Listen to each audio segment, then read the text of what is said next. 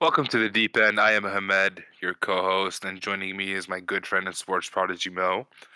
Uh, before we start off this episode, I would like to point out that we both apologize for the lack of content recently. We've had a lot of uh, issues with scheduling, and also at the same time, um, we had a prop, or I had a problem. A family member of mine had caught COVID nineteen, and after isolating and things like that, you know, I just couldn't find the time to properly record an episode. But you know, we're back, and hopefully, hopefully, getting back up to speed very soon. Yeah, guys. I mean, thank you to everyone for who listens to us and is, has been patient with us through this time. Uh, like Hamed said, he's been going through some issues. Uh, family member caught COVID 19, and we just really wanted to make sure that with the whole isolation thing, everyone was fine. He was fine. He was good to record, um, all that stuff. But we can promise one thing that, you know, barring any unforeseen circumstances, content will be more regular. Social media posts will be um, back up to speed how it used to be. And um, we got a good episode for you guys here. Uh, episode nine. Uh, I'll get us started. Actually, we're gonna go. We're gonna actually preview the games. So we're we're filming this on Friday, or uh, recording this rather on Friday. Premier League games start back up tomorrow. As you all know, we've been on a nice international break here, so the club matches haven't really been happening. But that all changes tomorrow, and I can start off with uh, Chelsea and Leicester. King Power Stadium is the venue for this one uh, Romelu Lukaku uh, was really is the story for this for this game. Um, he was he he's been out for a while. Supposedly he might start on the bench tomorrow, and um, I don't think he's going to start in the eleven, but he's probably going to come off the bench tomorrow. So that's going to be something something to keep uh, an eye on for sure. Chelsea have been in really good shape even without him, though. I mean, they've had some moments where they looked like they needed a striker, but at the same time, uh, Thomas Tuchel has just been so great with uh, with the the lineups and the tactics and everything, having them back will definitely bolster their attack. That's for sure. And on Leicester's side, um, Leicester have been a little iffy. They've been dropping points uh, here and there. They currently sit 12th, uh, 15 points. Chelsea is first, obviously, with 26 points. That hasn't changed in the last week or so. So uh, Leicester are going to be playing with something to prove for sure. Um, and I mean, maybe we're not going to go as far as say they're going to shoot up to a Champions League spot because that's going to be tough for them with everyone doing so well. But um, just just something to keep your eye on here. Um, Leicester are unbeaten in their last three home Premier League matches against Chelsea. Last having a longer unbeaten run in 1985 was the last time they had an unbeaten run against Chelsea that long. It's only three home games, but it's still it's still something to keep the eye on. And Chelsea have only lost three of their 18 Premier League games against Leicester. One of those was at King Power Stadium last season, 2-0, and Frank Lampard's last game in charge of Chelsea. So I think this game, uh, Chelsea should should win this game. Again, anything can happen in football, even with Lukaku coming off the bench. I just think they have just have way too much uh, firepower for for Leicester. Uh, players players had a decent um, international break for sure. Uh, Reece James with England, um, Jorginho uh, with uh, Italy, and list goes on and on. Mason Mount, those guys, all those guys had had really good international breaks for with their clubs. So I think Chelsea's in good shape for this, and um, Leicester really need Jamie Vardy to show up, man. I mean, he hasn't really been showing up so far in the league but hopefully he can get it going. Uh, Kelechi uh, Iheanacho as well. Um, Youri Tielemans has been doing his thing, but Chelsea are going to need a more, or Leicester are going to need a more concerted effort from everyone on their side for this game for sure. Right, and couple. Or I mean, I only have two points for this. You basically did say everything that I wanted to say, but there are two points. Uh, one, Chelsea the players that were on internet break, they honestly had not been doing that well. Even if we're going to talk about Jorginho, Jorginho, um, he missed the penalty, lost. Yeah, missed the penalty. He's missed his last three, I believe, uh, after being like one of the most accurate penalty shooters, like in the entire league, even maybe in even more, like in Europe in in in general. And um, you know, international breaks are not as physically demanding as the Premier League, but at the same time they are demanding compared to Leicester City. Leicester City don't have a lot of players that you know went on international duty. Uh, I'm speaking specifically about Jamie Vardy. I'm talking about you know James Maddison, Harvey Barnes. You know these players right here. I feel like maybe Leicester could surprise everyone and maybe even beat Chelsea tomorrow because they've had that rest. This was a pretty lengthy international break and you know, rest is never a bad thing as long as like, you know, I feel like they're if they can shake off the rust fairly quickly, maybe we might see an upset tomorrow.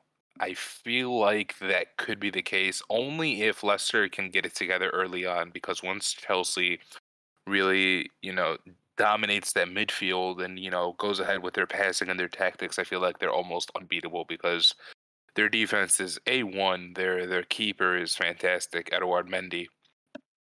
But uh, you know, it's I feel like at the moment maybe a little bit of a hot take, but I feel like it's Leicester's game to lose at the moment. Yeah, I'd say that's definitely that's definitely a hot take, but I mean, like you and I said, anything can really happen in this game. All it takes is one off day for Chelsea, you know, league leaders, and maybe Jamie Vardy has an on day. The attack of Leicester has an on day, so you never know. It could, it could very well happen. Yeah. Uh, moving on to this next game, it's going to be Aston Villa and Brighton. Um, on paper, it doesn't really sound like you know that much of a great matchup, but if we are going to look at the, t- the tables, Aston Villa right now are currently in 16th place, and I know that's not a great standing, but you know, put in mind that they do have a new coach, uh, Premier League legend, Liverpool legend, uh, St- uh, Steven Gerrard um, arguably, arguably one of the greatest fielders to ever grace the game in England. Uh, every every Liverpool fan, every Liverpool fan admires this guy like to an insane amount, and his tactics um, are fantastic. You you see that with what he did with the Scottish team, uh, the Rangers. Uh, I believe that the, Rangers' rival Celtic they had like an eight-year run where they won the title each of those eight years, and uh, in the previous season last year, Rangers broke that streak and they ended up winning the title themselves. So Steven Gerrard is a proven coach. He's a great manager. I feel like he could really do well with Aston Villa. I'm not sure if they can see results maybe this season, but if they can avoid relegation and you know maybe build a solid midfield and maybe strengthen that um, that defense a little bit more, I feel like maybe starting from next season they could you know make some noise like they did previously when they had Jack Grealish. Uh, I know that Steven Gerrard is is definitely going to focus more on the defense because he's already admitted that the defense is not that great. If we're going to look at the defense, we're talking about players such as Matty Cash, who is quickly becoming a very, very, very good and dependable uh, defender. Uh, we're looking at Tyrone Mings. Tyrone Mings, obviously, he's definitely one of the best center backs in um, the league. And he's also the starter next to Harry Maguire with the English national team. So there's that as well. And looking at Brighton, Brighton isn't currently in seventh place. They're kind of on a little bit of a downtrend. You know, a couple of weeks ago, I think it was the last episode when we mentioned that Brighton was in fifth, and we talked about how great the uh, the defense was with Brighton, but you know they've dropped a couple points in their last couple of games. Uh, overall, they've won four games. They've drawn they drew five, and they've lost two, with a total of 17 points. They're also tied with Manchester United um, for that seventh spot. So, you know, it looks like a pretty interesting game for them tomorrow.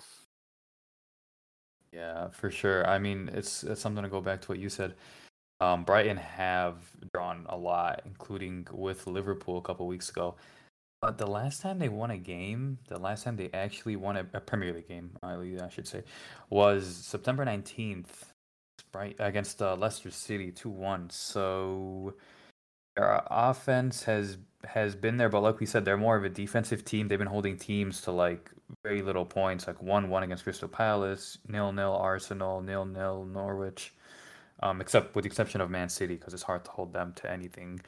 They drew with Liverpool two two, like I said earlier. Um, so they their defense is okay. It's not it's not bad. They're definitely a defensive team, but the issue is an, their offense. So I don't know. Something's gonna have to give. Uh, Aston Villa, you know, they're they're okay team. They've been they've been losing the past. They've been losing quite uh, quite a few. I think they've lost like five in a row, five Premier League games in a row, with the exception of winning. The last time they won was at Man United one 0 So something's gonna have to give here. Either you know, it's gonna end in a draw. I'm gonna go ahead and say it's gonna end in a draw, either one one or nil nil. I'm gonna go one one for this game. Uh, I'm gonna go ahead and say one one. It's gonna end in a draw because one team's not very capable on offense, the other team's very capable on defense. So uh, I'm gonna go draw. But in all competitions, Brighton have only won one of their last 12 matches against Aston Villa. Um, a 2 1 away win last season in the Premier League, their first ever away win over Villa. Um, that's that's a pretty crazy stat right there. And mm-hmm. Brighton are winless in the last six Premier League games, though five of these have ended um, away from home. Uh, have ended. Um, I'm sorry, have ended one um, with one goal um, in the game. Like I said, their defense has been pretty good, but they're still they're still losing or tying. I'm sorry. And away from home, they're one of the th- they're one of three teams still unbeaten in their Premier League, with because they've been drawing so much. Mm-hmm. So, so I mean, yeah, that's that's about it. That's about it for that game. I don't really see this game really taking on anything anything more than it is. Steven Gerrard, of course, England and Liverpool legend. I'd I'd love to see what he's what he's doing. I'm very excited for him because he did so well with Rangers. and I'm on like a crazy winning streak um, once upon a time. So yeah, I'm very I'm very excited to see that. And and move on to this game that's pretty intriguing for me. It's uh, Man United and Watford. I mean, Watford's probably one one of the clubs that's going to end up getting relegated. They're in 17th right now. Man United's in sixth. What I'm really interested in more of is Man United. Um, no offense, no disrespect to Watford, no offense. I really just want to kind of focus on Man United here.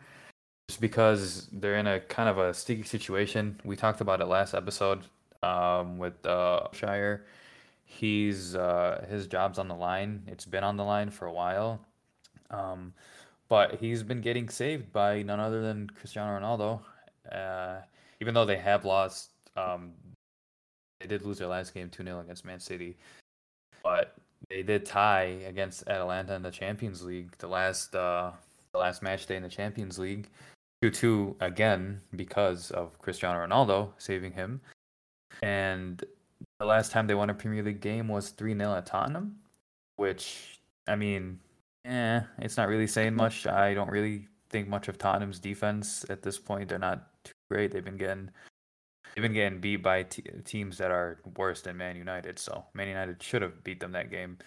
So I think for that reason, or for those reasons, that's why you know Solskjaer's job is is kind of is kind of hanging by a thread here. And surprisingly, Watford, well, not really surprisingly, but They've lost 12 of their 14. They've lost 12 of their last 14 Premier League games against Man United, and they haven't lost like that against any other side. So, um, not really a shock there. And United have won 18 of their last 26 matches against Watford, with a win ratio of 69%. Among teams they've faced at least 20 times in the top flight, they only have a higher win ratio against Luton Town, which they're not even in the Premier League right now. Yeah. And Manchester United are winless in the last three Premier League games against newly promoted teams, drawing against West Brom, Leeds, and Fulham last season. They haven't gone four in a row without a win against such opposition since September 1997 that saw them fall to Sunderland, Derby, Leicester, and Bolton.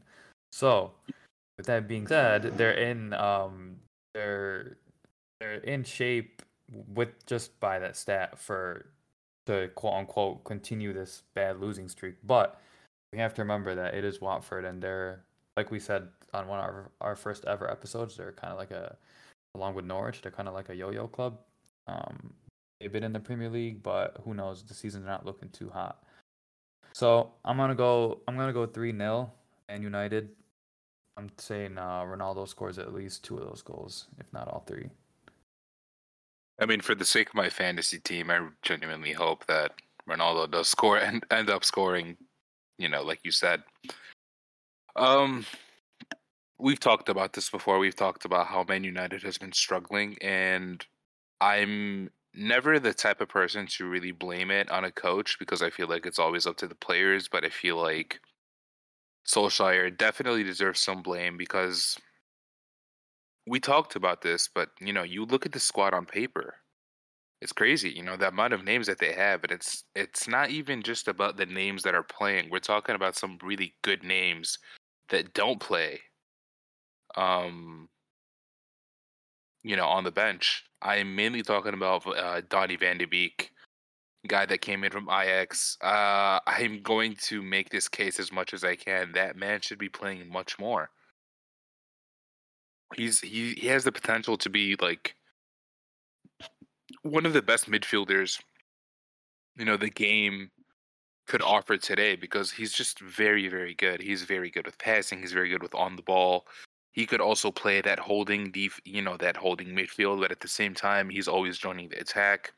I feel like if we're gonna compare him to a player that you know plays similar similarly to him on that squad, I'm gonna look at straight at Bruno Fernandes. I feel like he could definitely play that you know that kind of attacking style while at the same time being you know that playmaker.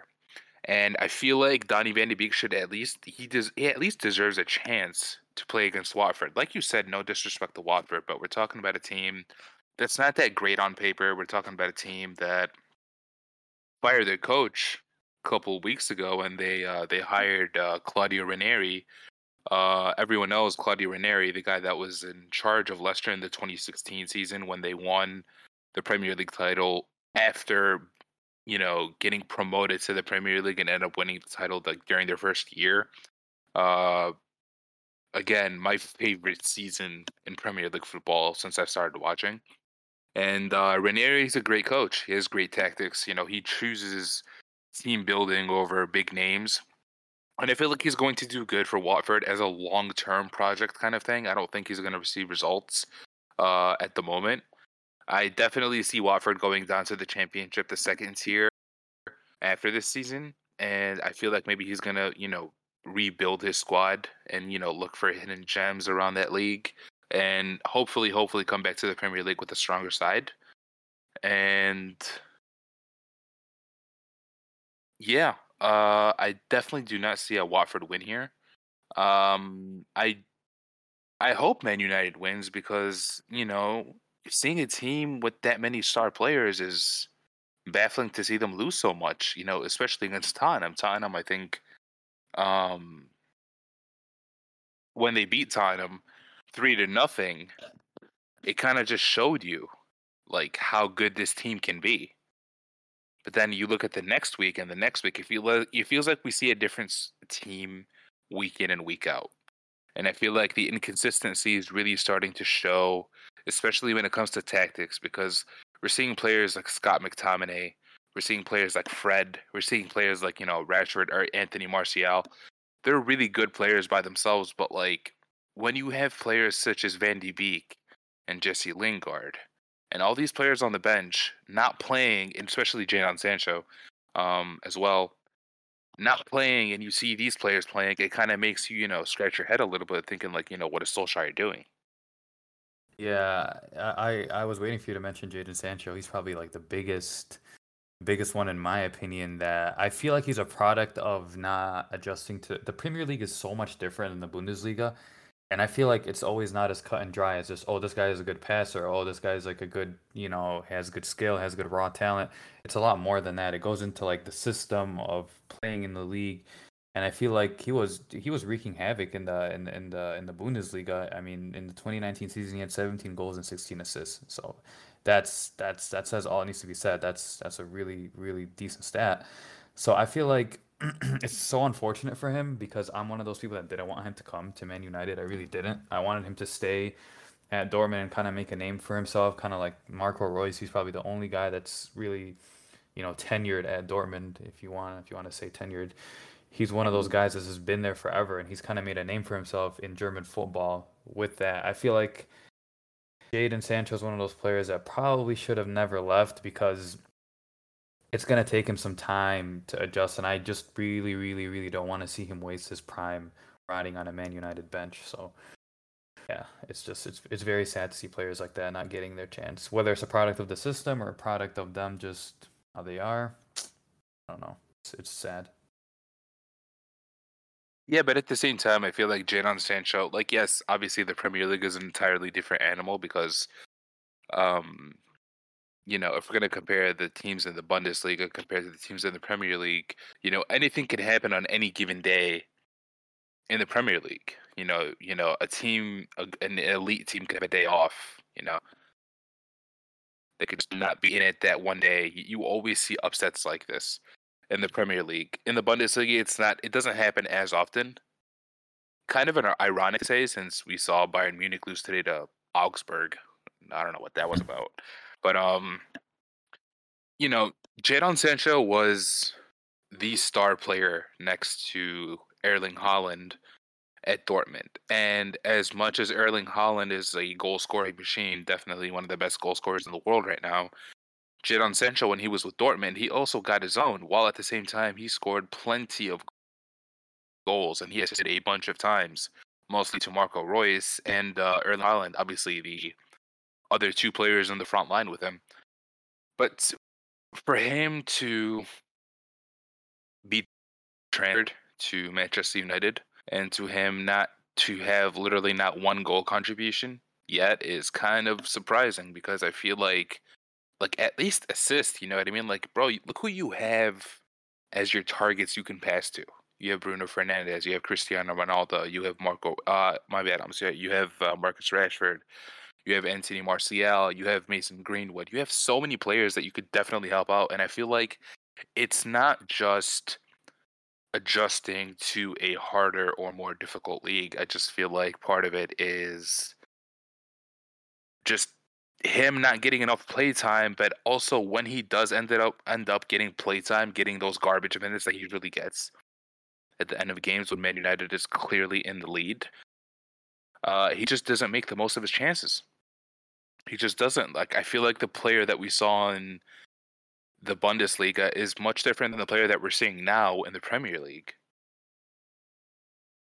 Yeah, but I mean, again, it's it's not like he just regress as a player in like less than a season. It also has a lot to do with the system he's playing in, and that has to do with uh, uh Solskjaer's uh, system too. Of course, he's not giving him the opportunities. He's not playing him in the like at the right moments, at the right times, and giving him that freedom. And it's going to be hard to get that freedom on Man United, unfortunately. Which I mean, who knows if there's a coaching change that happens, he might he might be able to get some more freedom, and we can see what Jadon Sancho really is.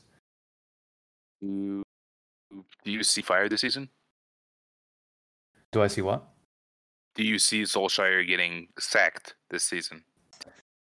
Do you do you see that? Ah. Do you think that's realistic to say?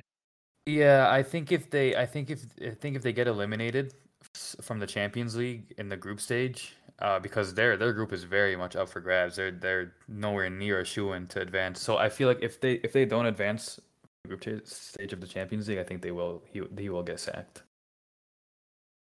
Okay, all right.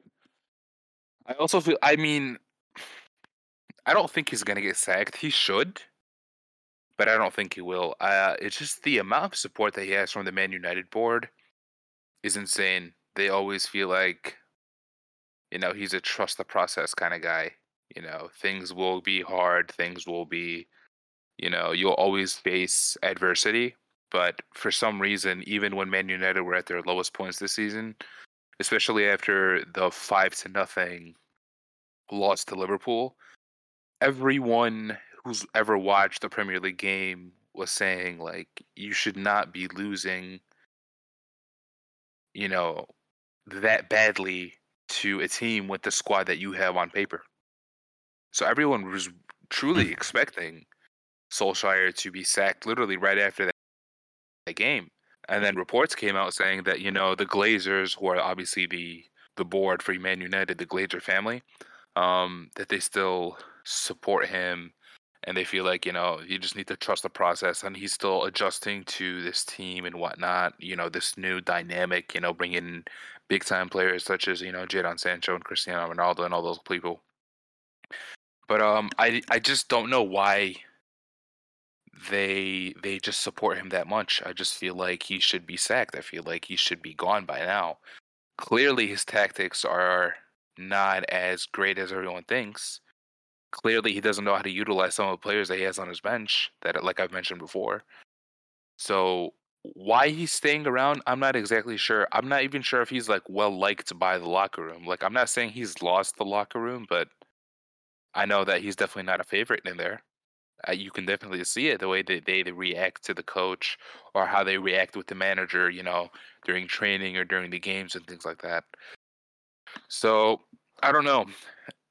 Just basically, my answer to my own question is: Should he be fired? Yes. Will he be fired? Probably not. Probably not until the end of the season. Maybe if they don't finish in the in a Champions League spot this season, I think I definitely think he could be gone. Um, I definitely think Man United missed out by not firing him sooner because I know that Antonio Conte was definitely their top target um, for the next manager position. But you know they apparently took too long. You know Tottenham swept them up. They fired Nuno and they they hired Conte, and you know not really sure who's in the market right now that they could definitely hire as a manager. Like obviously Ooh, know. Zidane Zidane comes to mind, but like, would he be interested in that? I don't think so. And I know you're probably about to say Koeman, but like, I don't think Koeman gets another job anytime soon. Oh, I, I want him to I want him to get another job so bad just so the rest of the world can see how how terrible he is as a coach. Oh, sure. Uh, it's actually pretty funny. I read, I'm not sure how true this is, but I did read a rumor that um, Ernesto Valverde was a name that Man United were looking at this season, which I found pretty funny because man, like Valverde, that's that's a blast from the past. You know what I mean? I think what he was the coach what two years ago? Was it two years ago? Yeah, yeah. He was he was the one that took over before uh, uh Quique Setién. Um so yeah, about 2 3 years ago. Yeah, th- that is. That guy was funny. That guy was was he was he was good to watch. He had pretty okay tactics. Um, you know, as as bad as his coaching was, he still had some pretty good results with Barcelona. I mean, Crazy to I'll take him. I'll take him now. I'll definitely take him now. Right? That's what I'm saying. It's crazy how two years ago, literally everyone, including you, I do remember you complaining about him Mhm. quite a bit, but like, I don't think anyone expected, you know, Koeman to be that bad. Oh, definitely not. All right. Uh, I'm gonna move on to the next game. Next game, we are looking at Newcastle and Brentford. Newcastle, obviously, enjoying their new riches, uh, enjoying their new coach as well, Eddie Howe. He um, signed, I believe it was last week, for the Newcastle job. Uh, really looking forward to long-term, you know, development of the team. Obviously, stacked with uh, money now, thanks to that Saudi Arabia takeover. Um, it's unfortunate that he is going to miss tomorrow's game because he recently tested for COVID uh, 19, turned out to be positive. Um, so he will not be at the game tomorrow. But, you know, I think it's exciting to see Eddie Howe back in the Premier League. I feel like he's a really, really good coach. He's very good when it comes to development. I'm not sure if Newcastle's going to go the development route as opposed to literally just buying anyone they can with the money that they have now but it's going to be really interesting to see like the strategy that Newcastle uses moving forward. Like, are they just going to go ahead and try to buy anyone they can? You know, players that are rumored at the moment, such as you know, obviously Dembele. Talking about Coutinho. We're talking about Alexis Sanchez. All these players are rumored to go to Newcastle now that they have that newfound money. Um, so I don't know. It's going to be really interesting how he's how he you know deals with that team going forward. Uh, they're going up against Brentford. Uh, Brentford, one of my most watched teams this season. Definitely a team that I'm following uh, very closely. Uh, kind of disappointed in Ivan Toney. Ivan Toney, I talked about him uh, quite a bit on this on this podcast, and I really felt like he should have had more goals uh, this season so far. But uh, he's doing well. A pleasant surprise in Mbeumo. Mbeumo is doing really, really well, considering he didn't get that much playtime last season. But he's doing very, very well this season and um, a really good defense. A really good defense in Brentford. Uh, lots of their draws were literally just clean sheets, literally nil nil draws, things like that. Uh, they're doing okay when it comes to you know, attacking. But you know, sometimes it just feels like Ivan Toney really needs to step up his game a little bit to be the elite striker that he's shown to be, or that he was last season in the championship. So when it comes to, I I can't really give a prediction because I feel like Newcastle they have a really good attack when it comes to uh, obviously Saint Maximin. He's been doing fantastic this season, but at the same time, um, Callum Wilson he's also been doing well this season. But Brentford's defense is really tough. They have a really good keeper. You know they have players such as Joe Pinnock and uh, Jansen and all those players. And I feel like I don't know. I feel like Brentford's defense might be a little bit too much for Newcastle.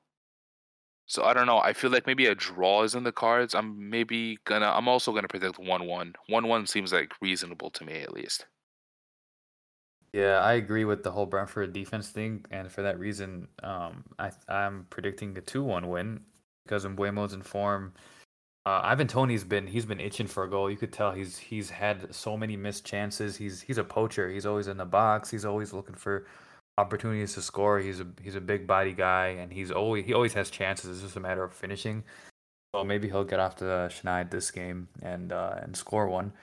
I'm I'm going two one, but it's just interesting to see how this um, how this influx of money is going to change Newcastle United. I mean, you go back in the day and you think of the Demba Ba days and uh, Papiss Cisse and all those great attackers, and you wonder if they're gonna add to that. I mean, uh, Allan St. Maximin's a great he's a great striker. He's a great attacker but I think they'll be looking to move on from him with all the money they they're getting, which you can't really blame them. They're they can pretty much buy whoever they want. It's just a matter of uh, uh, logistics and contract negotiations and all that stuff. So I think I think I'm I'm I want to say I'm excited. I'm cautiously optimistic for Newcastle. Uh, I do, I do want to see them, you know, get back to when they were good again, and um, hopefully that can happen soon. So, along with Watford, Newcastle are one of the two sides without a clean sheet in the Premier League this season so far. Um, only Norwich have conceded more goals, 26, than Newcastle this um, thus far. So that'd be something to look at uh, for sure for Newcastle. Uh, I don't really watch either team that much, so um, probably just gonna leave it at that. And then move on to the next game here. This is a game that you know eyes around the world will be watching. It's definitely the game of the weekend. Uh, Liverpool and Arsenal at Anfield, and I want to emphasize at Anfield because that's a very it's an extremely tough place to win games. Uh, it's like the whole atmosphere. You'll never walk alone. All that stuff. It's just it's it's ridiculous playing in there. I feel I feel bad for for the Arsenal Arsenal guys going in there, but um, Arsenal's in great great shape ever since that the loss against Man City earlier this year, it was 5 0. They haven't lost a single game since. And they're only two points behind Liverpool. So this is going to be a very, very hard fought game for sure. Um, obviously, there's nothing really to be said about Liverpool. We all know how great they're doing. We all know how Mo Salah is doing this year, best player in the world, just making things happen left and right for the team. But I mean, they are coming off a nice win in the Champions League. Um, off uh, from uh, Atletico Madrid. And they did lose though the last Premier League game to West Ham. Uh, that that game was a little little tricky because West Ham is a very good team and people sleep out sleep on them a lot just because they don't have like the you know the the star players or the or you know the big mm. fan following but still um Liverpool is still in good shape I would not I would not take this game lightly, and I would not take Arsenal lightly either because they uh, Arteta has found the formula for this team. It seems like ever since the beginning of the season, he was just getting slammed for all the lineups, all the piss poor lineups he was putting out, and now he's starting to actually get a hang of it. I feel now he's getting more comfortable with the players. He's actually he's actually knowing who to plug and play in these situations and who's best for his team. And I think Aaron Ramsdale as goalkeeper has just been absolutely on fire. This guy went from being Mr. Relegation, every team he's been on being relegated to to Mr. I don't know, Mr. Mr. World Class Saves, I guess, Mr. Clean Sheets. You know, like this guy's just been he's been on it, man. And uh, Emil Smith Rowe, shout out Emil Smith Rowe. I just picked him up on my fantasy team actually, so hopefully he'll get me either an assist or a goal. He's been in really good form too for Arsenal. Uh, he's panning out to be the wonder kid that they that they thought he would be, the um, home homebred talent. So good for them on that. So this is going to be definitely the game to watch. As far as prediction goes, this is going to be a hard hard fought game, but I'm going to go 2-1 Liverpool. Uh, this game, I'm going to take Liverpool just slightly edge them, 2-1. Right. Uh, you did mention really a lot of good points. I do want to add that you know you've you've definitely talked about you know the players have been making a difference so far with Arsenal. Uh, Arsenal have the most points over the last eight games since they lost that uh, game to Manchester City, that, that thrashing that they took from Manchester City. They've had the most points in the Premier League in total since then, and um, a lot of players to really give credit for. Uh, Emil Smith Rowe. Emil Smith Rowe has been fantastic. Academy graduate, the guy that has been very proud to play for Arsenal. He's been doing fantastic, you know, assisting, you know, scoring, things like that. He's been a very solid player all around. Actually, just got his first England call up during this international break after the amazing run of form that he's had with Arsenal so far. You talked about Aaron Ramsdale. He's been fantastic. You know, Mr. Relegation is somehow becoming Mr. World Class. It's crazy. Um, we're talking about the new right back signing, uh, Tomiyasu. He's been doing great. You know, and uh, I feel like you know, just I feel like Aubameyang and Lacazette they just need to step up their game a little bit more, and I feel like you know Arsenal could definitely continue this run of form. Um, but I do want to talk about something recently, and I believe that this was either today or yesterday, as of this recording. Mikel Arteta, Arteta was talking about in during a press conference. Uh, kind of felt like he was a little bit overconfident. He said that if Arsenal play their usual game, they're definitely uh, going to beat Liverpool.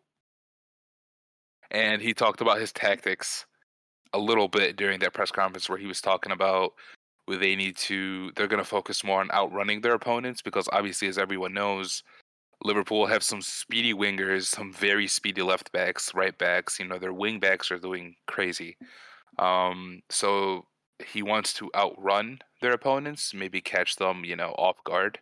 Uh, he said he's going to be using a hybrid formation. Uh, for those of you that don't know what that is, that's basically just using a formation that could be the, you know, the standard four four or four uh, three three that most teams use these days, but at the same time, it's going to be like kind of a fluid formation where it kind of, for depending on the flow of the game, it could switch over to a 4 4 2, maybe a 4 2 3 1. You know, it depends on how really the game goes. He's not going to be going with a set formation coming into this game. Um, he also talked, he hinted that Lacazette's going to have the kind of a dual role to, during tomorrow's game. Um, not sure what that's supposed to mean. As we all know, Lacazette is a striker, and he's a pretty good one at that. Maybe he was hinting at maybe being more of a playmaker role, kind of you know delegating though that striker, you know, responsibility over to Aubameyang, or maybe another young player. Um, you know, Emil Smith Rowe. He's not technically a striker, but he's definitely always in the box when it comes to, you know, Arsenal's attacking. Uh, I do not see Arsenal winning. I would be very surprised if they do. It kind of shows you that Arsenal is for real if they do end up winning this game. But I feel like maybe Arteta's overconfidence, uh, his over planning is going to maybe work against him a little bit because, as we all know, Jurgen Klopp is he's a master tactician. Uh, he definitely knows how to do in-game adjustments very quickly. He knows how to make the right substitutions.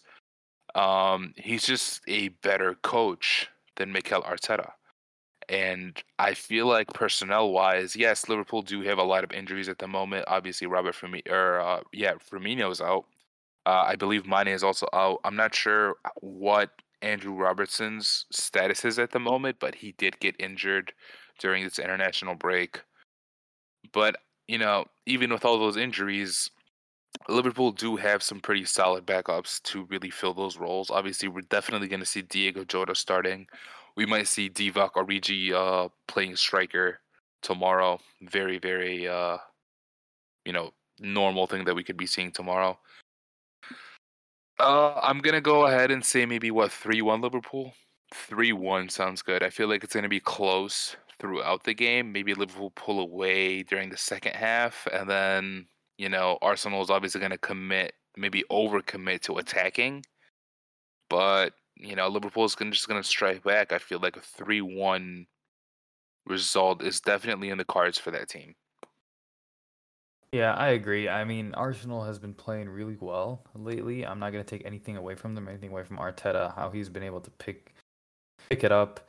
But yeah, I don't. I just don't see them winning. I'd be. It'd be nice if they draw, but I still think that Liverpool just has just has just they have just enough to get by them. And uh, yeah, you said three one. I'm gonna go. I'm gonna stick with my two one. It's definitely gonna be a dogfight though. Arsenal's not gonna they've shown people that they're they're not a doormat anymore. You can't just walk all over them like uh, like they were last season and the beginning of this season. So should be fun. Definitely the definitely the game of the weekend for me for sure.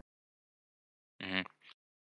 Uh, going on to I think one of the more interesting games. Uh, this one's unfortunately not going to be played on Saturday. It's going to be a Sunday game. It's going to be uh, Tottenham Hotspurs against uh, Leeds United.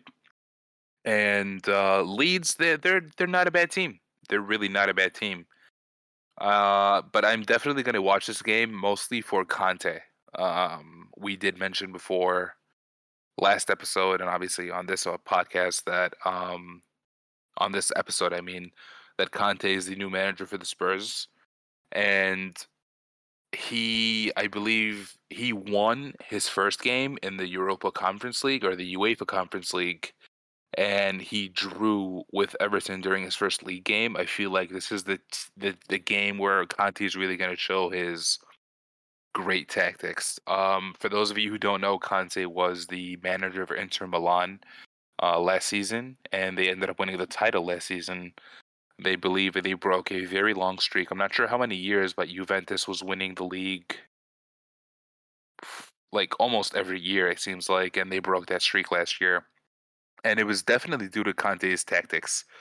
Um, Con- uh, Conte likes to employ a three-four-three formation, um, which is kind of risky because three at the back is definitely playing with fire.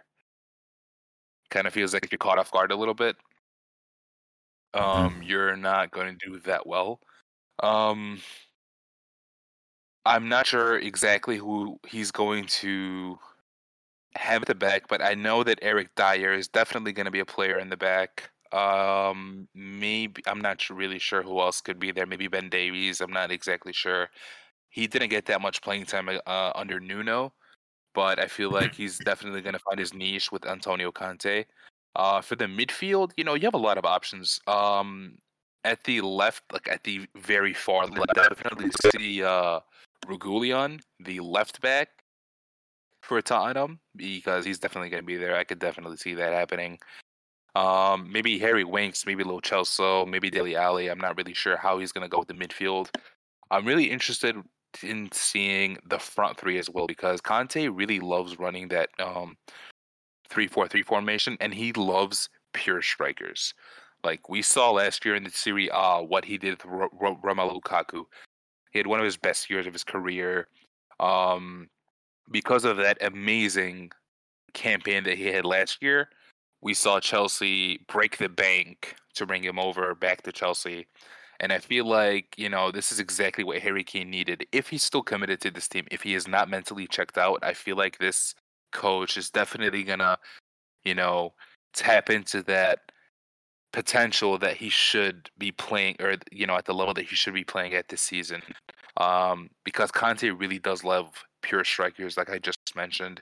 He does love wingers as well. He does. He definitely has a knack for wingers, but he only likes wingers that really know how to make their way into the box. Like he doesn't. He's not a huge fan of wingers that literally just run along the sideline and then you know cross it into the box. He loves a winger that can slash. He loves a winger that can cut. Uh, Heung-min Son is definitely, definitely his perfect idea of a winger, and Harry Kane is definitely his perfect idea of a striker. I'm not sure what he's going to do with Lucas Moura because I know that Lucas Moura he doesn't go into the box that often. He definitely crosses more that he cuts. Um, so it's going to be really interesting to see what An- Antonio Conte does with him. But um, you know that partnership that we saw last season, that amazing partnership between Heung-Min Son and Harry Kane, a campaign that ended up finishing. You know, Harry Kane had the most assists and the most goals last season. I really feel like he can kind of get up to that level again under Conte because he can tag boys is perfect for Harry Kane. It's literally just made for him. It's going to be really exciting to see what he does with Harry Kane. Yeah, no, that's that's true. He does love a love a true striker, and he has that in Harry Kane. But I don't know if Harry Kane has it in himself anymore. Uh, he looks great with the national team, but again, you know, it's totally different playing for your national team and then going to play for a club like Tottenham. I'm not gonna lie. Um, I jumped the gun too early on Tottenham this year. Uh, I kind of got on their bandwagon, you know, really quickly, and they've definitely been disappointing over the past few weeks. They've dropped severely. They're out of a Europa League spot now. Um, not to say they're going to end up there. There's still a very long season. I think they'll get a Europa League spot, but they've just been very disappointing. Conte last game, interestingly enough, went, went with a 3-4-2-1. So kind of heavy on the midfield, but the wingers, that's the key there. Like you said, the wingers, he had uh, Son and then Lucas Moura as well. And they're on the wings, both both like slashing. They definitely are. They're definitely not crossing type of wingers. They definitely like to slash and attack, get the ball into Harry Kane, especially too. Uh, I like I like Højbjerg in midfield and uh, Sergio uh, Reguilon as well. Um, the back three though it doesn't really do it for me. Ben Davies, Eric Dier and Romero. Who knows if he's going to change that next game? Uh, yes, really actually, I was thinking of Romero. I was thinking of Romero. Yeah. I forgot what his name was. I'm sorry. Keep going. Mm-hmm. Yeah, I don't. I don't really like them that much as defenders, but I know uh, Emerson. He's gonna slide back and kind of cover uh, Romero's area, and you know, same with uh, Reguilon on the left side. He's gonna slide back with Ben Davies and uh, Hugo Lloris. I really do like him as a keeper, but I feel like he's one of those keepers that plays so well with his national team and then doesn't play up to par with Tottenham because I get it with France you have a really good defense, but you know Tottenham's not so great. He's still he's still a good keeper, but um, so for this game, Leeds, uh, I like Leeds, but I do see Tottenham kind of getting back into shape. Like you said, Antonio Conte is gonna have he's gonna have his chance to just he had a long break. He had training with the team now. He's gonna get back in the swing of things. He's gonna be able to kind of play with the lineup the way he wants to and see how these guys work together. So I do think Tottenham win. I'm going to go 2 0 Tottenham. Um, goal scored by hopefully Harry Kane because I do want him to actually start scoring goals. So I hope he scores both goals. So I think that's good with the Premier League. We kind of previewed all the games. Uh, so now I'm uh, rubbing my hands together here for the segment that I've been waiting for at least. Um, my team, Barcelona. Uh, last podcast, we did it as we were. I remember we were recording as um, Ronald Koeman had just got sacked. At this point, they haven't hadn't officially hired a coach, but now they did. It's Xavi, the Barcelona legend, um, our legendary midfielder, along with Andres Iniesta. He was he got us so many trophies as a player. He was an integral part of the midfield. He moved everyone around. And now, after coaching in uh, Qatar with uh, a really good team, he won like a lot. He won a lot of trophies and had them playing tiki taka uh, style. So Barca said, you know what? Let's give this guy a chance. And initially, my knee jerk reaction was, oh yeah, I'm so happy. Let's go. We got we got our legend back let's go. This is going to be good for us. We might even we might get a Europa League spot. Like I listening to myself right now, I can't even I can't even fathom what I'm saying right now. Barca settling for Europa League, but this is just how how miserable we've been this year. Anyway, yeah. just yeah. just just getting him knee jerk was very very.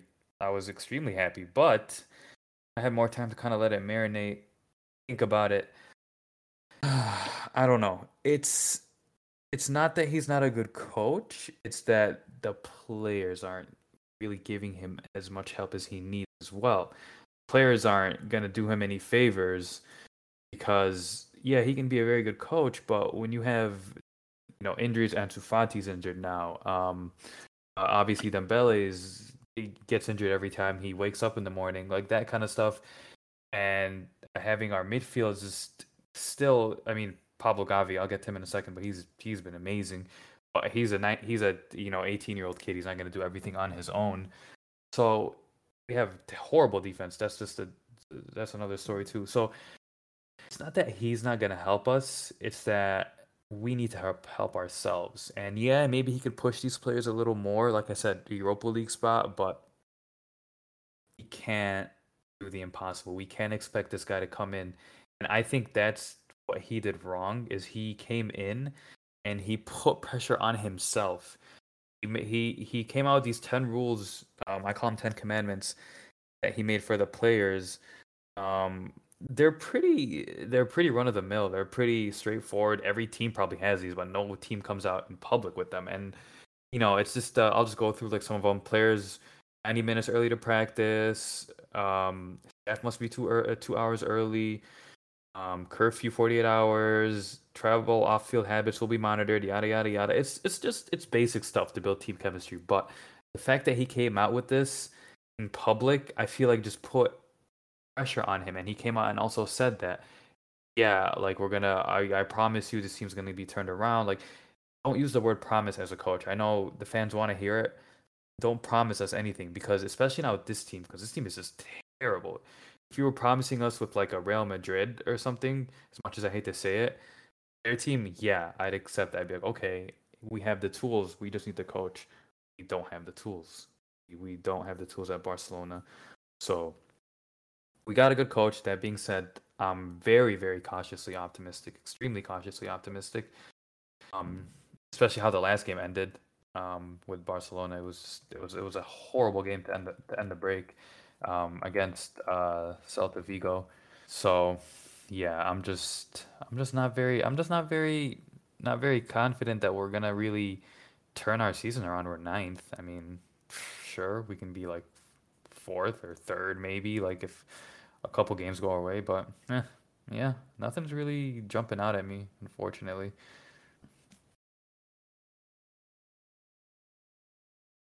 Right. Um, I do remember I was talking about this for quite a bit, even when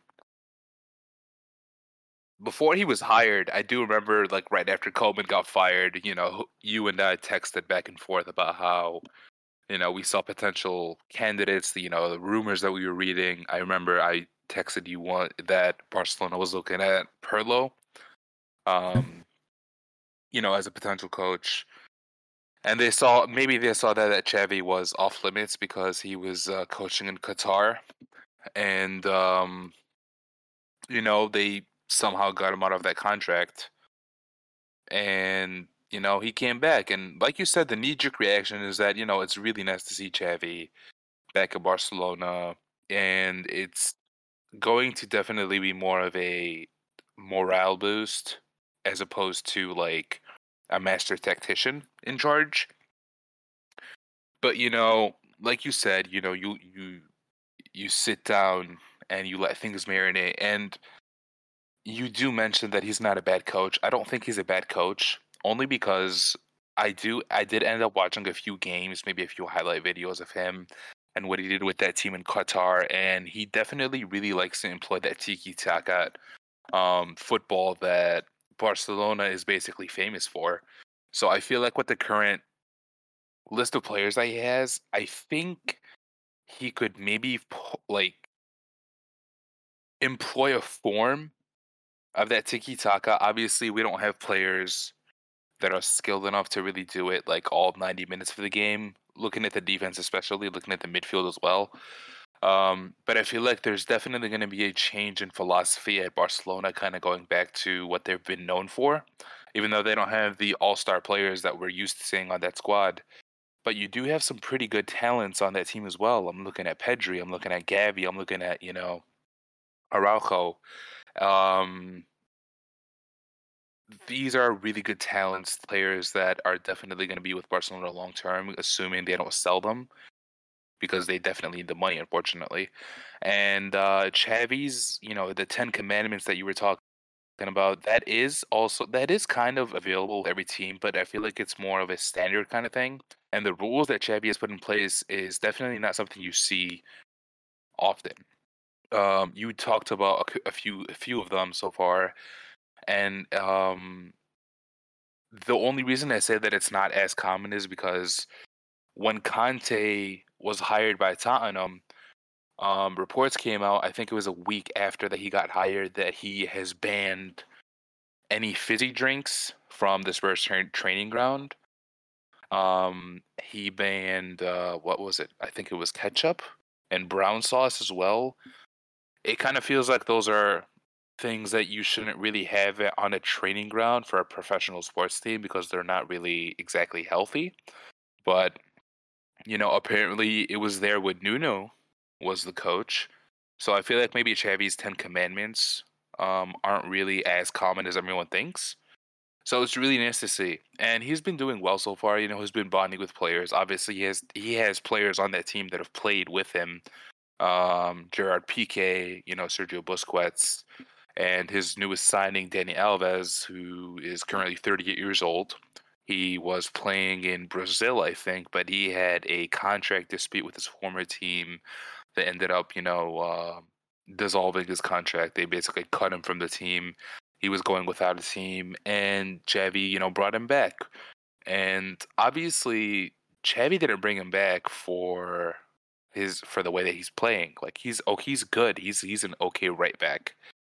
Um, one of the best, but not, currently because obviously he's 38 years old. He kind of brought him back to really put a second father figure or a second role model, one that's more in touch with the player since he's still a current player and I think it was really nice to see. When it comes to, like I said before, when it comes to Xavi, it's going to be more of a morale boost and kind of going back to what Barcelona is known for, as opposed to, you know, tactics.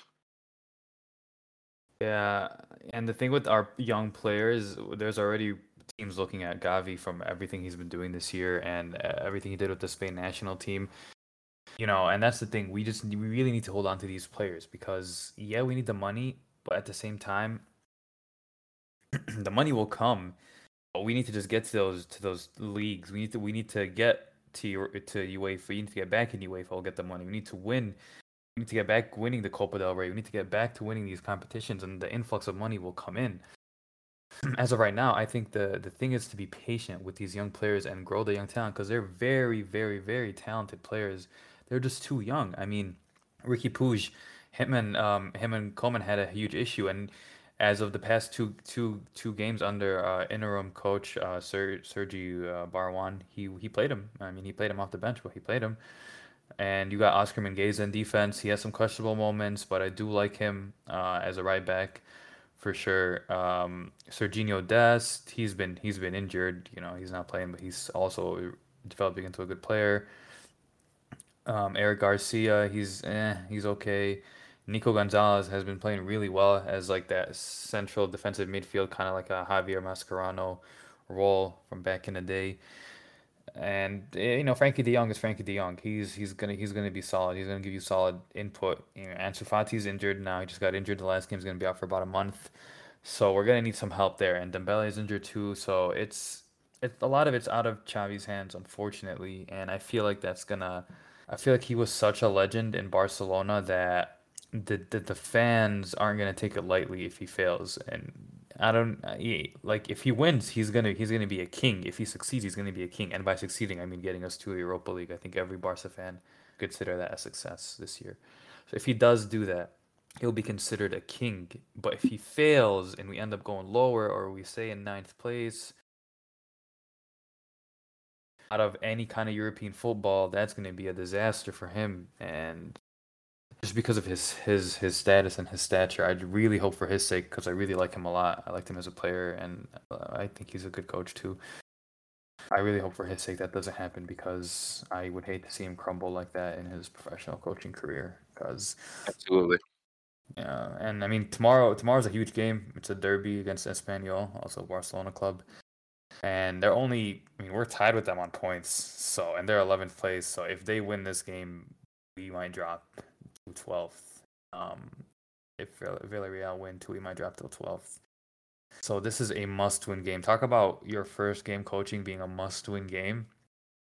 He has to have these guys ready, and we I mean, good thing we haven't lost against Espanyol in like I think like 22 matches, but same thing last game. We hadn't lost against Celta Vigo like in their stadium for a really long time and then we just we we we didn't lose but we tied. We blew a 3 3-0 lead. And um we have 17 points from 12 games and that's there's that's our second lowest tally at this point in the 21st century. When we had 2002, 2003, we had 16 points. I mean, back then Barcelona was hardly even a club that anyone recognized. So, it's this is this is it. Tomorrow's a huge game, and we need we need to win. No, I agree. It's definitely a huge game for Barcelona. And uh, I did want to mention that, yeah, yeah, if Barcelona can somehow secure a Europa League spot, miraculously maybe secure a Champions League spot, yeah, Xavi's a king. He's already hailed in Barcelona. I guaranteed. Any ask anyone in Barcelona who's the greatest midfielder of all time. Definitely, Xavi's going to be most people's answer. And um, don't forget about Iniesta. Yeah, Iniesta as well. But like, if we're really going to talk about it, you know, Xavi's there as well. He's he's definitely up there. Um, I feel like maybe Xavi's taking a very large leap of faith, maybe a huge risk in taking on, you know, this Barcelona project because, you know, the team does have its issues. If we're going to talk about from an ownership standpoint, we're going to talk about a financial standpoint. There's so much to talk about, even, you know, player personnel. There's so much to really get into about what's wrong with Barcelona at the moment.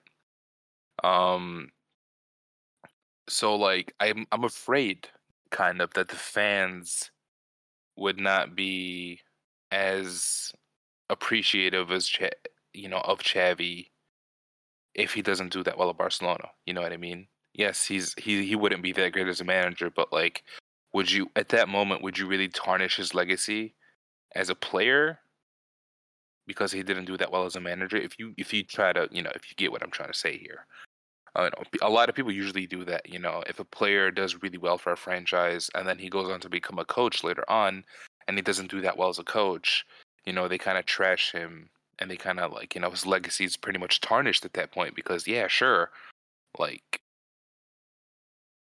he didn't do that well as a manager, but they always, you know, bring in his playing career when it comes to that and they try to tarnish that legacy. Like it's not as you know, spot free as everyone thinks it is, if that makes sense. So definitely well, a very big risk for Xavi. Uh, I definitely hope he succeeds because it would be a really, really good feel good story. You know, uh, legendary player coming back to his franchise. You know, the the the team that he won so much with, and he takes them back to glory. It's basically like a road to glory once more. It would be really, really great to see. Um, but at the same time, you know, if it doesn't work out, I genuinely hope that fans don't really attack him or try to tarnish his legacy as a player. Well, I I personally will never do that. I would never throw out his legacy, but there are some very emotional fans. Exactly. And That's some, what I'm trying to say. And some fans that are really used to seeing us win and they haven't seen this side of Barca before. So yeah, it's gonna be an emotional time for him if we do lose and yeah, like like you said, I really hope not. Um, and uh, just to wrap it up uh, with Barca, again, we really really need to focus on just growing these these young players and building around them. And I think he did fire. I think he fired the medical staff, if I'm not mistaken. I, th- I think the medical staff have been fired. The ones that were under Koeman. Because, I mean, because yeah, you, something's something's fishy. You know, if all these players are getting injured. Definitely up. I mean, dude, I mean, I don't understand. I don't know if it's the medical staff. I don't know if it's Dembele, but like Dembele is just a tragedy. He is a walking tragedy, and not even walking in this case because that guy's in the hospital bed more like most of the time. But um, no, he's a tragedy, man. Dortmund should be literally like celebrating day in day out for somehow getting 120 million you know, euros for Ousmane Dembele. Crazy. Yeah, and they've been negotiating his contract like for what? There's nothing to negotiate. You haven't been playing, bro. Like you don't you don't get to negotiate. It's crazy. Like how he comes into an office or how his agent like picks up the phone and like states terms or negotiating terms is just laughable. Like what what do you what do you what are you asking for? You know, a better hospital bed? You know, better food at the hospital? Like what exactly are you negotiating here? And It's funny. It's funny to see, man.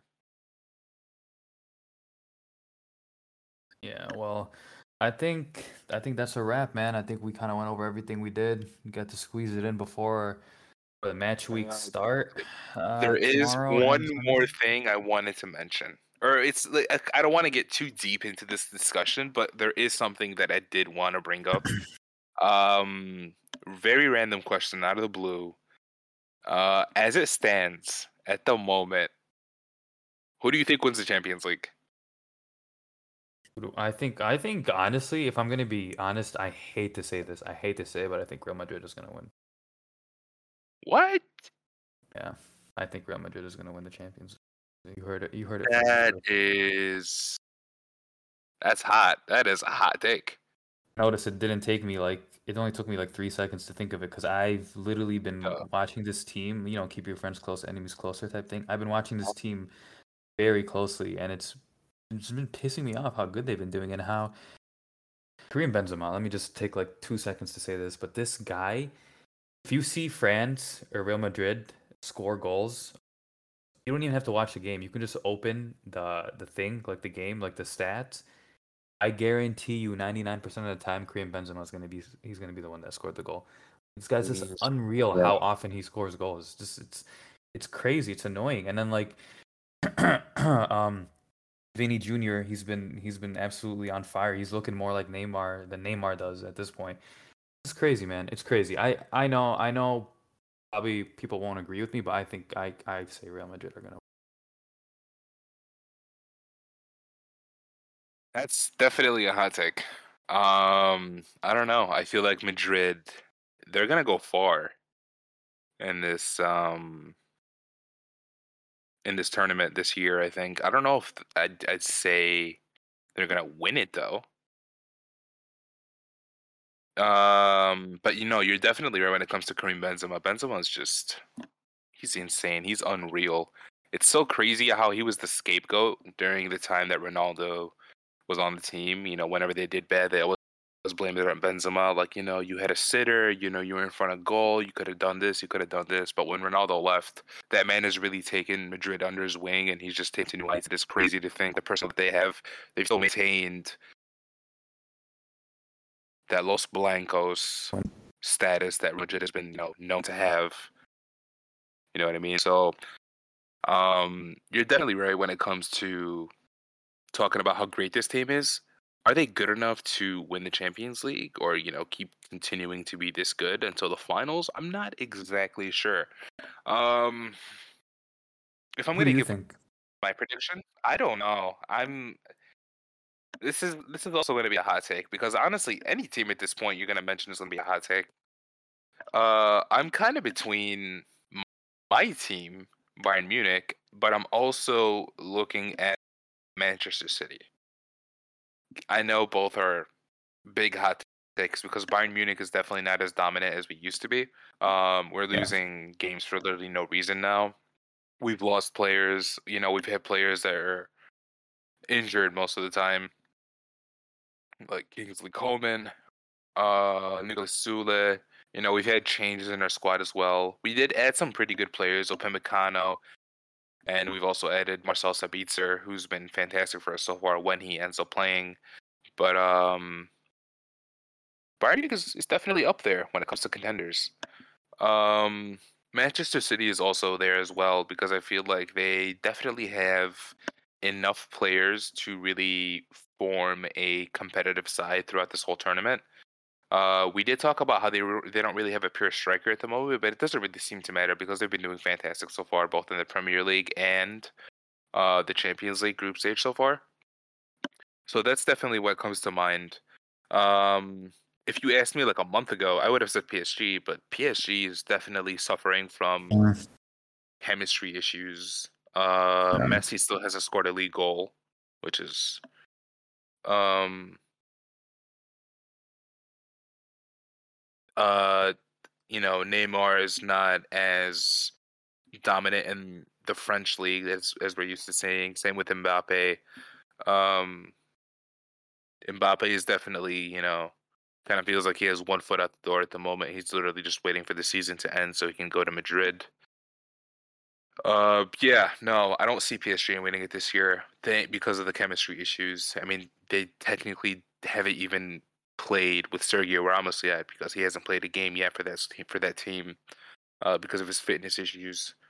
Um, so no, yeah, my I'm gonna stick with my original answer, and I'm going to go ahead and mention, yeah, I think either Bayern Munich or Manchester City. Well, if you could narrow it down to a team, uh, I'm gonna go with Manchester City, only because it kind of feels like Bayern Munich does really, really well, and then sometime during the knockout stages, you know, between the round of 16 and the round of eight, we just pick up an astronomical amount of injuries that really like screw us over when it comes to you know whoever we're facing. So I could definitely see us doing well, but if we could stay healthy, I'm going to stick with Bayern Munich. But realistically speaking, I don't see us staying healthy throughout this entire tournament. So I'm going to go ahead and say Manchester City. I feel like it's going to be Pep's year. I feel like this is it. Like it's going to be now or never for him. I feel like. Yeah, yeah, I I can see Man City definitely making a run. They are in a group with PSG, but I mean, both of the teams are going to make it out um, for sure because the other clubs are Leipzig and Club Brugge, but which are not bad teams. But still, when it comes down to it, PSG and Man City are gonna are gonna come out of that group. As far as the Man City group, um, I mean, I'm sorry. As far as the Bayern Munich group, yeah, obviously you guys are gonna win the group. It's you guys and I mean, us. We, we've already clinched, so yeah, you guys have 12 points. We have six, so there's no way. There's no way we're gonna even come close. So so yeah, eh, maybe if a couple things go your way and you get a couple of like you know easier teams in the knockout rounds, maybe make a run at like a semifinal and maybe get into the final. But yeah, out of those two teams, I'll probably pick Man City too. Solid choice. Yeah, yeah, that sounds good. I just feel like we haven't really talked much about Champions League recently. Obviously, because of you know the lack of content that we've had, so I feel like maybe I had to squeeze in there maybe a little bit of a discussion as you know who we think is going to take it all at the moment. Uh, we're definitely going to go more into detail about the Champions League, you know, as the episodes uh, progress. Um,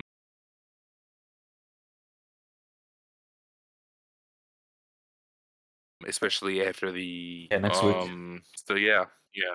Is it next week? It is next week. Yeah, you're right.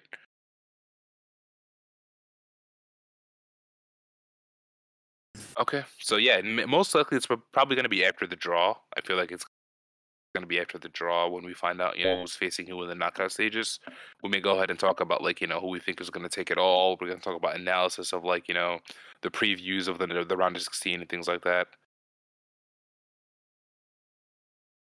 So that's definitely going to be, you know, that does it for today's episode. Thank you very much for listening to guys. Um, you can find us on social media. We are on Twitter at the Deep End PD. That is the Deep End PD.